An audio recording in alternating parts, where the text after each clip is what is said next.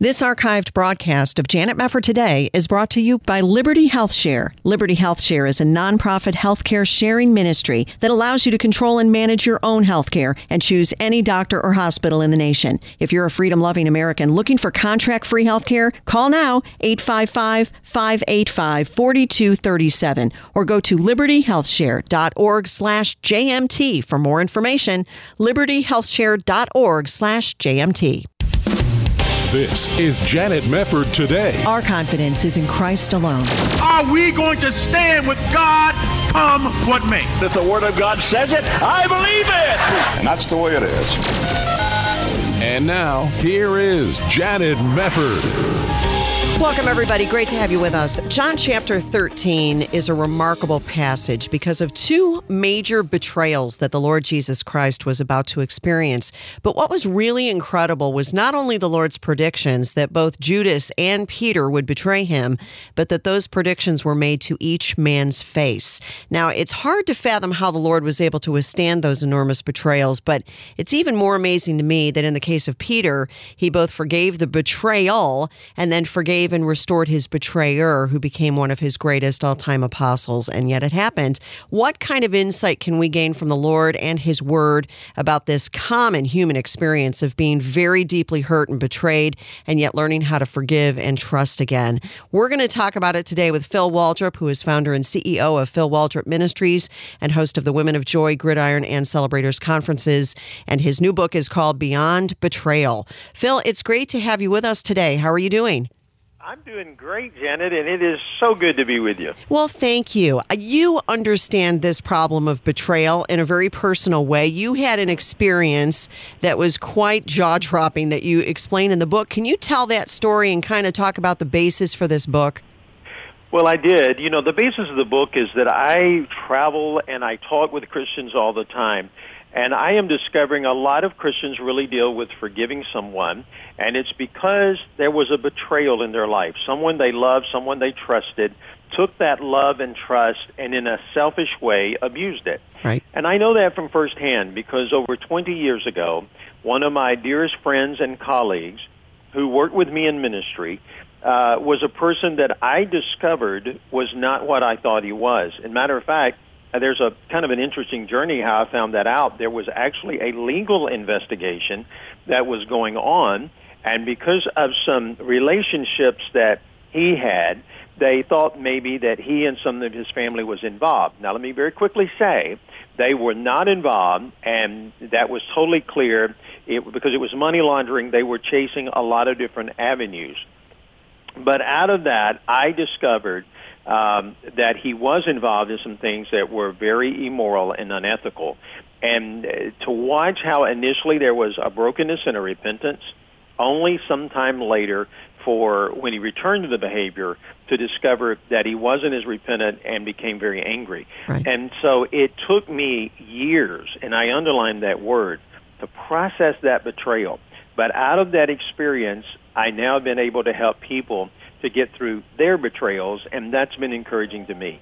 What would you say was the actual betrayal part of your experience with your friend? When you talk about the federal law enforcement agencies coming in and wanting to talk to you and you know you went through months of turmoil and then you seemingly got repentance and then he turned on you later. Was the turning really the betrayal part of what went on between you and your friend? And and was that really what lasted so long for those years afterward that that made it so hard in some ways, yes, but I think what made it hard for me was that I just did not believe he was capable of doing what he did.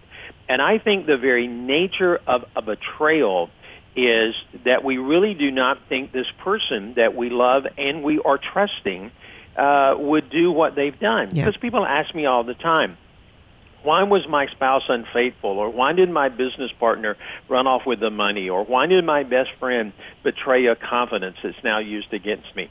And i i find the common thread is because people act in a selfish manner. They put their own interest ahead of your interest. And what happened to me was a very painful experience.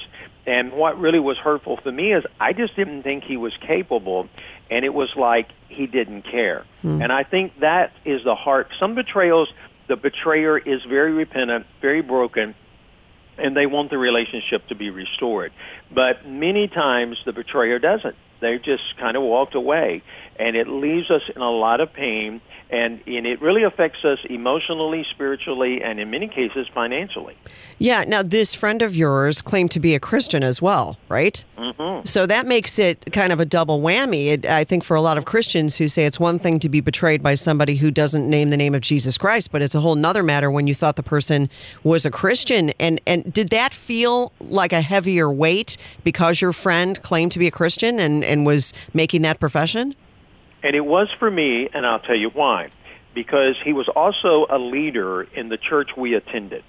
And because of the way that I discovered some of the things initially, I was not able to disclose how I knew that information. Although he confirmed it to me, I was not able to disclose it. And because of the investigation, I was not able to discuss it with anyone. So a lot of other church leaders kind of turned against me as well because they didn't think he was capable. Now, let me hasten to say, about a year or two years after that experience, his wife and some other people discovered what I had discovered, and his life really did not. It just kind of took a train wreck at that point. Hmm. But it was painful for me because other Christians at times were defending him. And I find many times when we are betrayed, if there's friends or mutual friends or other people, sometimes they don't want to deal with their own betrayal and they keep trying to get us back together, amend things, and yet you know the pain that you caused. And so for me, yes, it was harder. And I think it's harder when you are betrayed by someone who you are convinced is a follower of Jesus Christ. Yeah. So you also had the experience of wanting to be vindicated. You, you were right. you were claiming something that people didn't believe. So that's like adding insult to injury beyond what you already were feeling. It's true. And you know, especially when you deal with someone who is likable and other people trust them, by the nature of being a church leader, there was a lot of trust and uh, you, you know mutual friends didn't understand how could you and they want you to tell them all the gossip and Yeah. tell me all the you know the the the details and in my case i was partly i couldn't and partly i really didn't want to because i, I have to be honest i was hurting so deeply myself that i could not process that pain with other people and sometimes people come along beside you, kind of like Job's friend in the Old Testament. They think they're helping, but they're really hurting. Yes. And so sometimes it's tough just to say to your friends, you know, I need some space and I don't want to talk about it. Yeah, I don't blame you. How how did that betrayal affect you? What kind of impact did it have in terms of uh, actual circumstances that you went through afterward or actual pain that you felt afterward? How did it manifest itself in your life? Well, in a practical sense, there were some financial complications, and because anyone who's very deeply involved in what you do, whether it's your work or your ministry or whatever, and as an employee, um, you know, they're leaving, especially when they leave under bad circumstances or negative circumstances, you have to kind of pick that up. But here's how it affected me. Up until that time in my life, because I had had a wonderful childhood, a wonderful family, wonderful extended family, wonderful church that I grew up in, I really trusted everybody. Now I went to the other extreme. When you've been betrayed, you find yourself thinking, wait a minute, if I can't trust this person, how do I know I can trust all these other people? Right. So for me, it shattered my ability to trust people. And that was probably the immediate and the one it took me longer to get through. In fact, I have to tell you, Janet, there was something I realized in Scripture is that you know the Bible teaches us to forgive, and uh, many times people don't know what forgiveness really is in Scripture. But do you know in the Bible it never tells us we are to trust other people, and the reason I stress that is it's trusting people is not a commandment. Forgiving is, but not trusting. Trust has to be earned, and it means accountability. Yeah. And when people don't want accountability and they don't want people to speak in their life, then it hurts you on the trust issue. Right, right. And and yet how many times in scripture are we told to trust the Lord? Over and Oh, over and over. You trust the Lord, but not people. Because he doesn't fail you, people will. People will. I- think that that is such a common experience that you were expressing here, Phil, that you were having the ramifications going through all of the results of what happened to you from your friend. And the result was you had a reaction to everybody else, regardless of whether or not it was warranted. But boy, this is an important subject. Beyond Betrayal is the name of the book. Phil Waldrop, my guest. We're, we're going to come back to the conversation after this break, so stay with us on Janet Mefford today.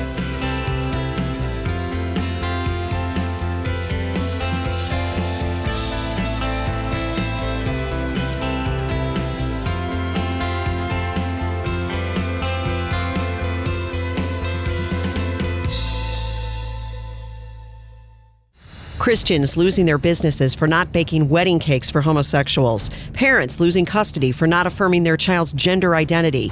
Big tech censoring Christian books, videos, and social media posts. This isn't a dystopian nightmare. It's America in 2020. But what will God's people do to respond to the sexual radicals whose rising social and political power is threatening our religious freedom and our free speech? It's time for Christians to get informed about the looming threats that we're facing and learn how to respond as both salt and light.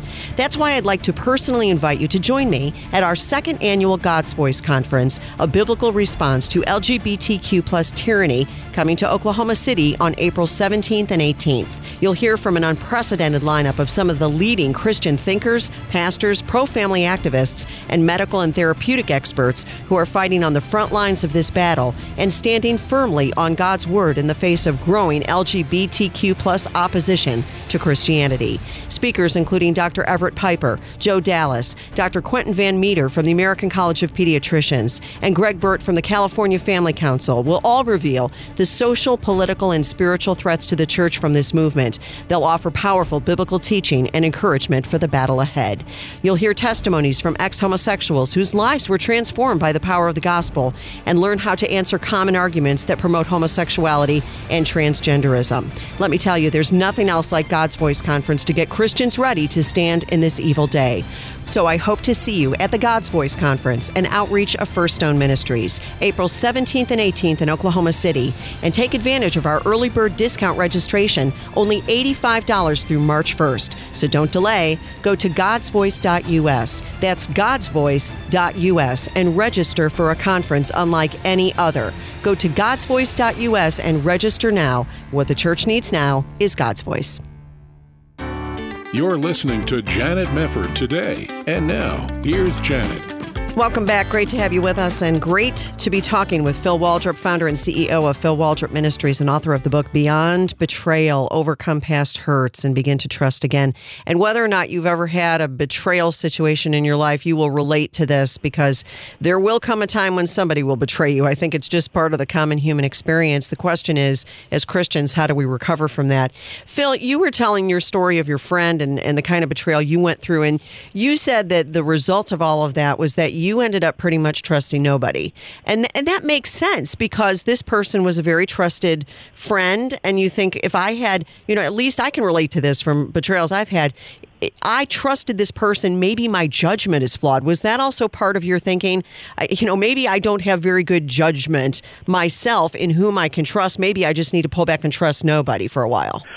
Oh yeah, one of the lines that I put in Beyond Betrayal in my book is I felt like I needed to go to the tattoo parlor and have them tattoo the word stupid across my forehead Ugh. because I, I and you know one of the things that really hurt too is your friends come in and they say oh well I could have told you or I saw that or you know I knew all along. And then you get really flustered because you say why didn't you tell me? Now I don't really believe all of those people saw it. They're just trying to make you feel better. But I did feel like all of a sudden who could I trust? Right. and you, it does affect your judgment on people and you don't want to trust people. And until I was really able to come to the point of understanding what forgiveness means and walking through forgiveness and getting to the other side was I able to look back and say, you know what? Um, the Lord did not waste the experience. I don't think the Lord ever wastes time, and I don't think He ever wastes experiences. And He didn't waste the experience with me because it taught me that yes, you trust people, but it's also a healthy thing to build in accountability and to have people who can speak truth into your life even when it hurts. Well, right. So, what was the turning point when you began to heal from that betrayal and maybe come out of that situation where you weren't trusting anybody? You know, the the turning point for me was when my oldest daughter said to me, "Dad, I don't think you're over it." Because see, I was like most Christians who go through a betrayal. You know, it, there's one or two reactions we have. We either say immediately, "Oh, I forgive him, I'm over it," when we're really not, or we go to the other extreme and say, "Well, I can't forgive him. I'm sorry, I just can't."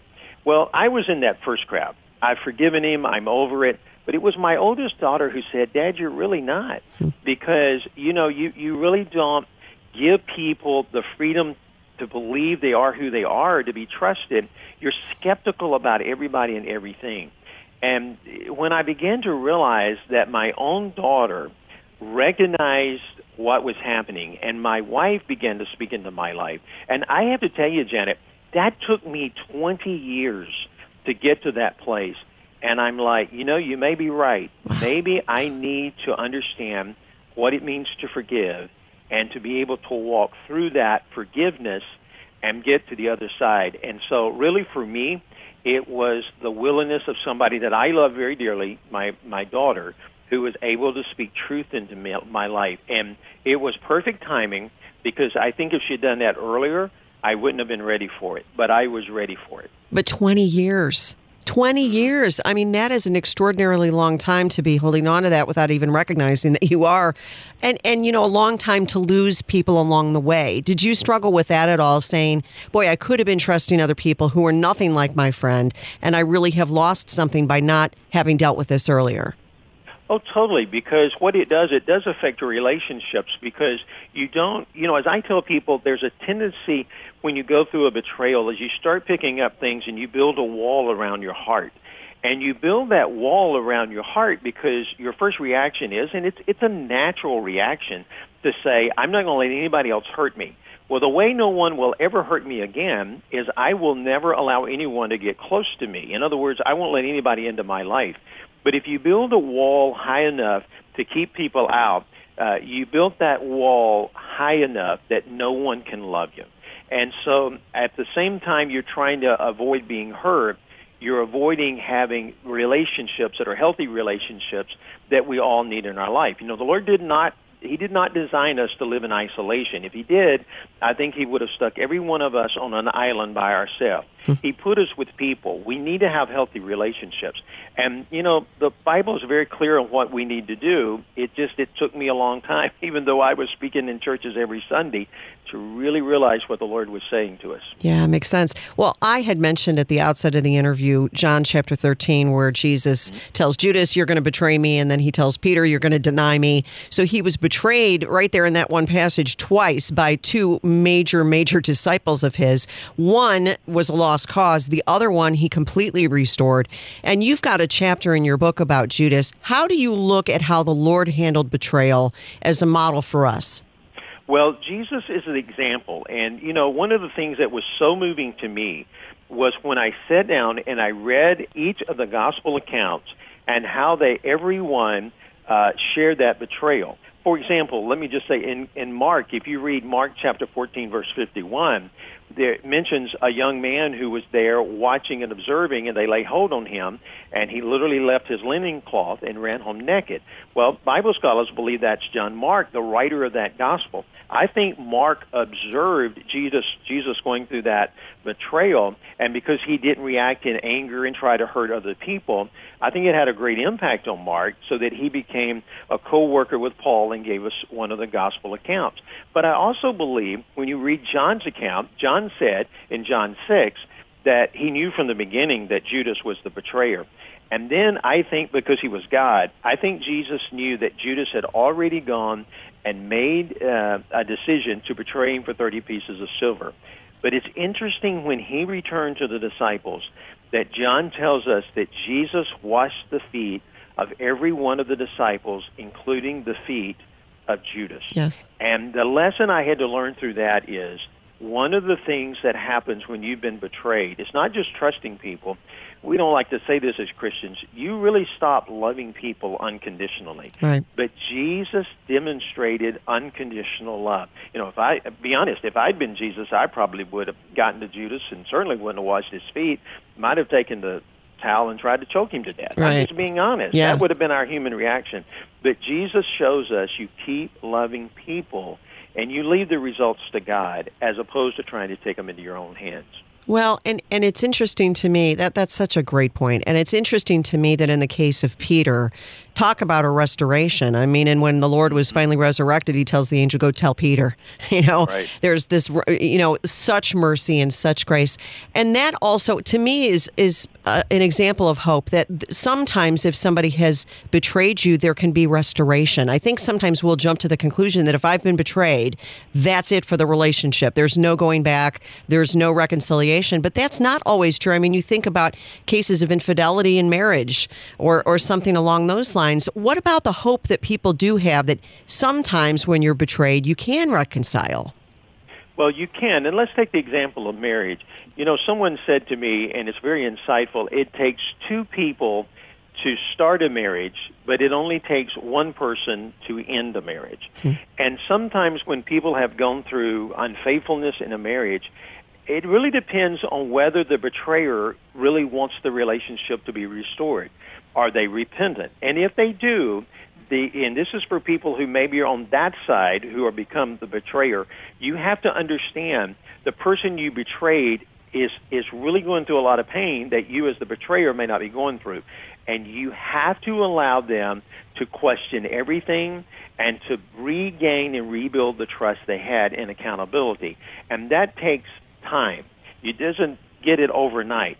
So I tell people if you want the relationship to be restored, it takes two people working towards restoration, and it's a willingness of one of them to be an open book to say, look, you have the right to question anything you want to question. And if they are willing to do that, over time, I believe that trust can be restored as the Lord brings about the healing. But if the betrayer is not willing to have that accountability, I'm not sure there's going to be a whole lot of hope for the relationship. Right. How do you forgive a betrayer when you can't reconcile? That sometimes happens where there's a break in the relationship, but as a Christian, you still know you need to forgive the person who betrayed you. Well, you know, forgiving is not forgetting. I think that's, if we can forget it, that's great. But let me tell you what I believe biblical forgiveness is. I believe biblical forgiveness is when I make a decision that I'm giving up all rights to revenge. I am no longer going to try to get even. I'm no longer going to try to destroy the reputation of this person. I'm not going to do anything to harm that person. And that is a choice. And, and, and I have to say, it's not a one-time choice. For me, it was a choice I had to make every day. Yeah. Because there were times when people would say something affirming about him, and maybe what they were saying was true. I mean, they may be making a statement that was very a true statement about some ability or talent that he had. And yet I would always felt this need to say, well, that's true, but let me tell you about this because I wanted to even the score. I Right. wanted everybody to be on my side uh, of the betrayer. And I found that when I was able every day to do that, and then for me, and this took time, it doesn't happen in 24, 48 hours. It took me years that you can begin to pray for that person and pray for God's blessings on that person. And, you know, for me, that was not easy to do. I'm being very honest. But with time, I did it and was able to say, you know, I, I, I really can pray for their best. And I knew for me, when I received a phone call uh, where he had applied for a job and they had knew that he had worked for me, and they called and asked for a recommendation. And I thought, now how am I going to handle this? Because I want to be honest and truthful, but at the same time, I don't want to destroy them. And fortunately for me, they basically said, did he work there? Um, eh, you know, did he resign or was he terminated? He did resign, and I said that. And they said thank you, and they hung up the phone. But I also knew when I hung up the phone, that phone call was a lot for me. I I think the Lord allowed it because I could have said, "Oh, let Yeah. me tell you," and just you know let it all out. But at that point was when I realized maybe maybe I reached the point where I could forgive. Very good. Well, the name of the book, Beyond Betrayal, Phil Waldrop. Thank you so much, Phil. It was great to have you.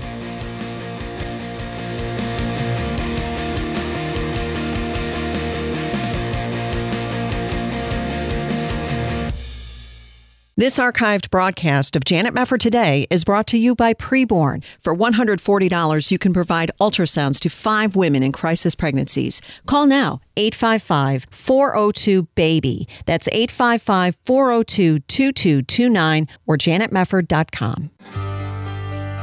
This is Janet Mefford Today. And now, here's your host, Janet Mefford. Well, I'm glad to see the Born Alive Act being resuscitated. I think that that's always a good thing. Democrats have blocked it over 80 times. 80 times. You would think there would be some aspects of human life on which Republicans and Democrats could agree when it comes to these smallest, most vulnerable human beings in our society. But these people are so far gone. They're so far over the edge. They're so radicalized. They have bought into such evilness, such wickedness, such moral degeneracy on the issue of human life that it's hard to even have a rational conversation with some of these people. I watch sometimes these congressmen and congresswomen trying to make a very, very basic point, and you know the way the leftists respond is as if they are speaking a completely different language. So I want to just bring you up to speed a little bit on what was going on yesterday. Representative Carol Miller from West Virginia, the Republican who has been all over on this issue, introduced this Born Alive Act as an amendment to the DC statehood bill that's just been introduced, which is ultimately going to go nowhere. But I wanted for you to listen to a little bit of what Representative Miller had to say regarding the importance of protecting lives of these children who are born alive. And she cites, and I'm glad she did this, the Governor Ralph Northam incident of last year. Why this guy still has a job is beyond me. But listen a little bit here to Representative Miller. Cut one. Abortion in Washington, D.C. has long been a contested issue in Congress. What should be undisputed, however, is the care of a child who is born alive after an attempted abortion. Unfortunately, as evidenced by Virginia Governor Ralph Northam's comments last year, not all members believe that a child born alive should be protected. Governor Northam stated the infant would be delivered. The infant would be kept comfortable. The infant would be resuscitated if that's what the mother and the family desired. And then a discussion would ensue between the physician and the mother. This blatant disregard for human life cannot be tolerated. This amendment would require healthcare practitioners to give the same level of care to a child born alive after an attempted abortion as a child at the same gestational age. It would also require the immediate transfer of the surviving infant to a hospital.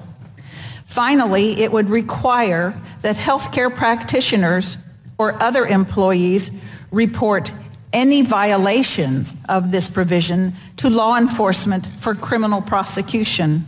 All good, right? All really important stuff. Then she winds it up, and you'll get to hear a little bit from Representative Jim Jordan tacking on to the end of her comments his own. Listen to cut two. Our most vulnerable and youngest citizens deserve the utmost protection under the law. I urge members to support this amendment and protect the lives of those infants who are born alive. Finally, it would require the healthcare practitioners or other employees report any violations of this provision to law enforcement for criminal protection.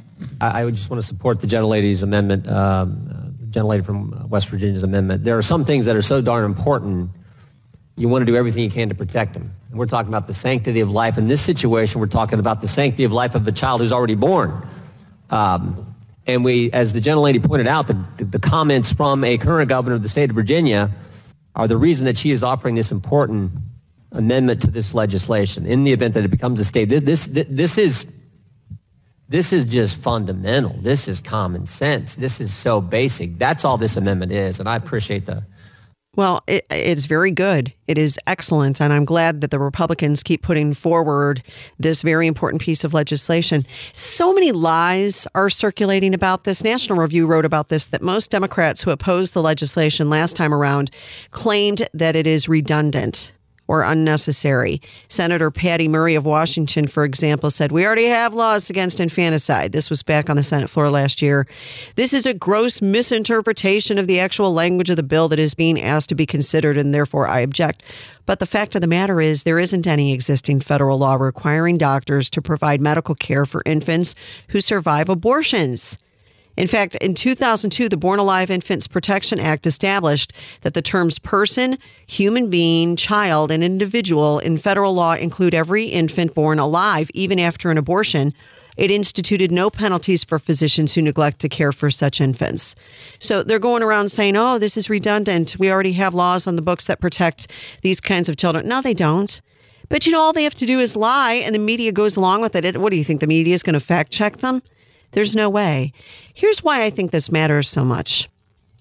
I was reflecting on the fact that for the last several years, we have had to put up with a nonstop, ongoing yelling match coming our way from the mainstream media and the evangelical elites, screaming and yelling at evangelical Christians who voted for Donald Trump as a violation of every principle we hold dear, which, you know, hyperbole much. I, I don't really understand how you get to that point where you're so over the top.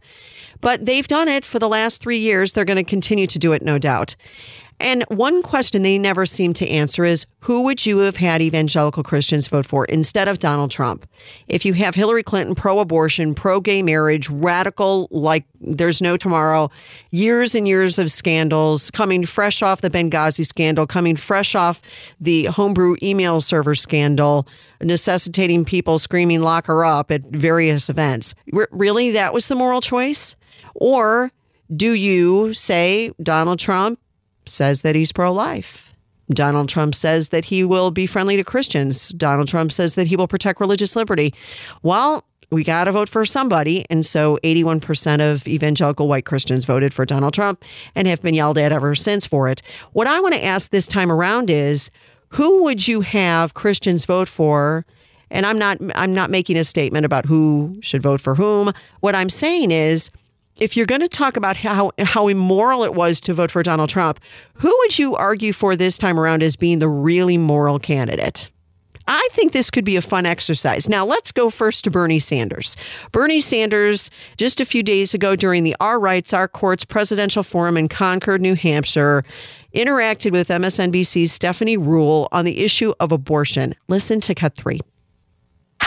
Then, is there such a thing as a pro life Democrat in your vision of the party? I think being pro choice is an absolutely essential part of being a Democrat. If you're asking me, if you're asking me, and, and I think I may be wrong on this, I think in the Senate, probably 95% of the Democrats are pro choice. You have a few who are not. Uh, in the House, maybe even a higher percentage. So that's kind of what my view is. I think by this time in history, I think when we talk about what a Democrat is, I think being pro choice is essentially an essential part of that. It's essential to be for child killing in order to be a Democrat, according to Bernie Sanders.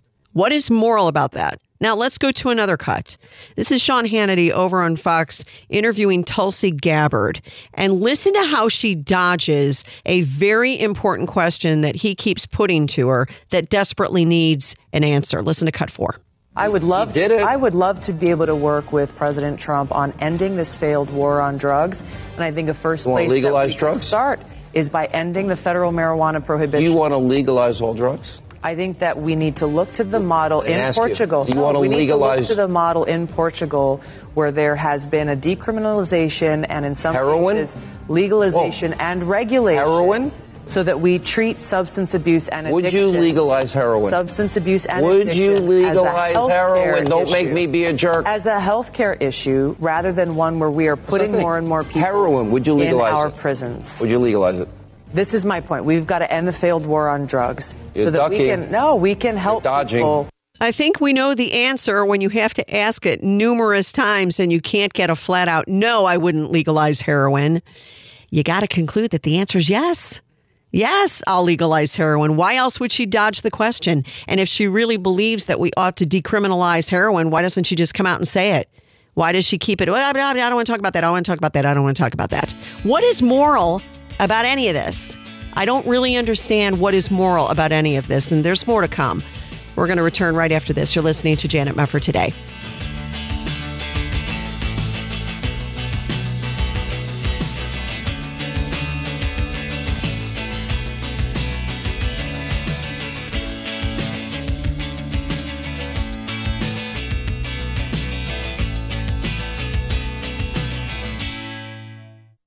Healthcare open enrollment period has ended. Did you miss it? Don't go a whole year without having a healthcare program. Sign up with Liberty Health Share. As a Christian healthcare sharing ministry, Liberty Health Share is not insurance, so you can still sign up. In fact, you can sign up any time of year, and there are no contracts. Starting as low as $199 a month, Liberty Health Share has memberships for singles, couples, and families, so you can choose the ideal program for your situation. Plus, Liberty Health Share has no network, so you're free to pick your own doctors, hospitals, and providers.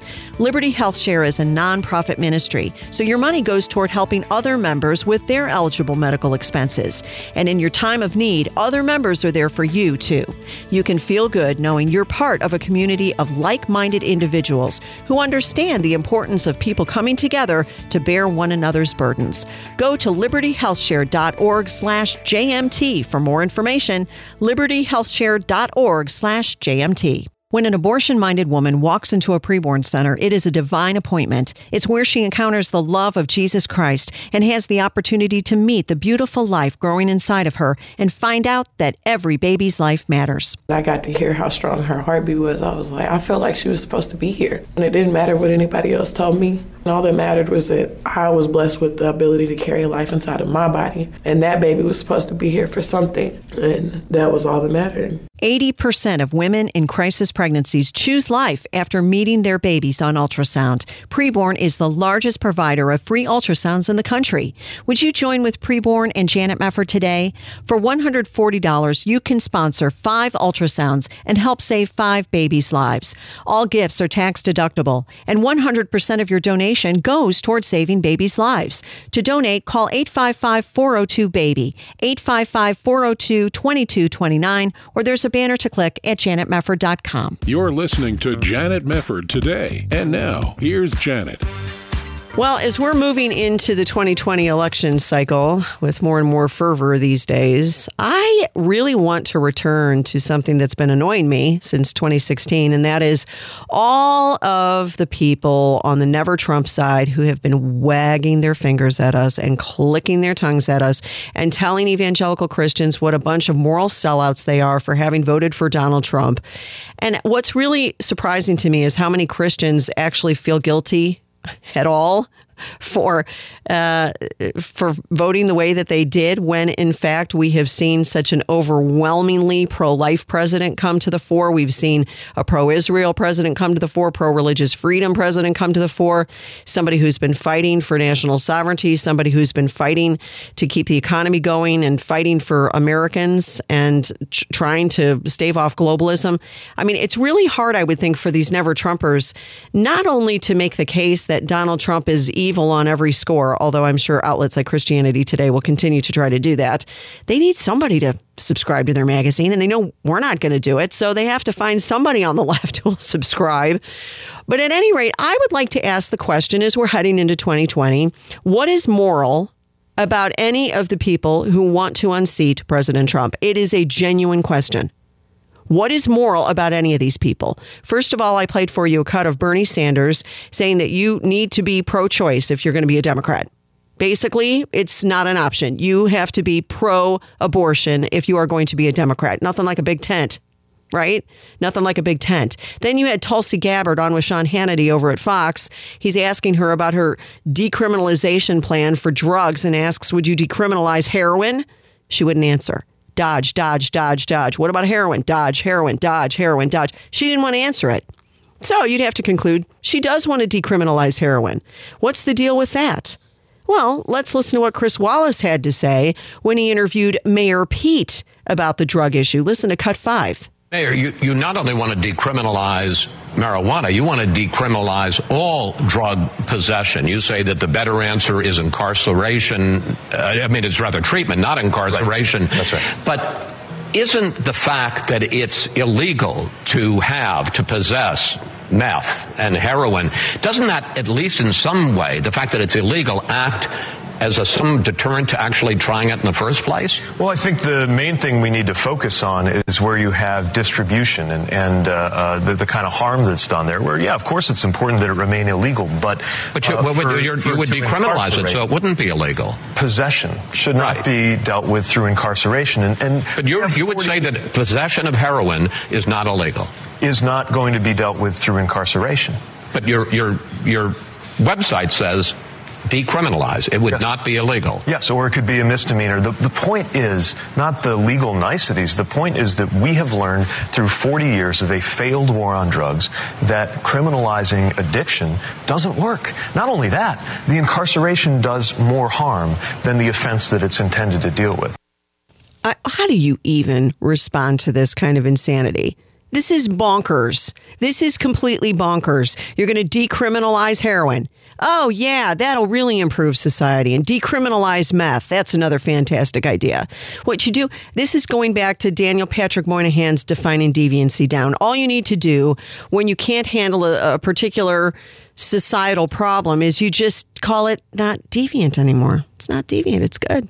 It's good. You know, what's wrong with possessing a little heroin? What's a little heroin possession among friends? What's a little bit of meth possession among friends? Nothing wrong with that.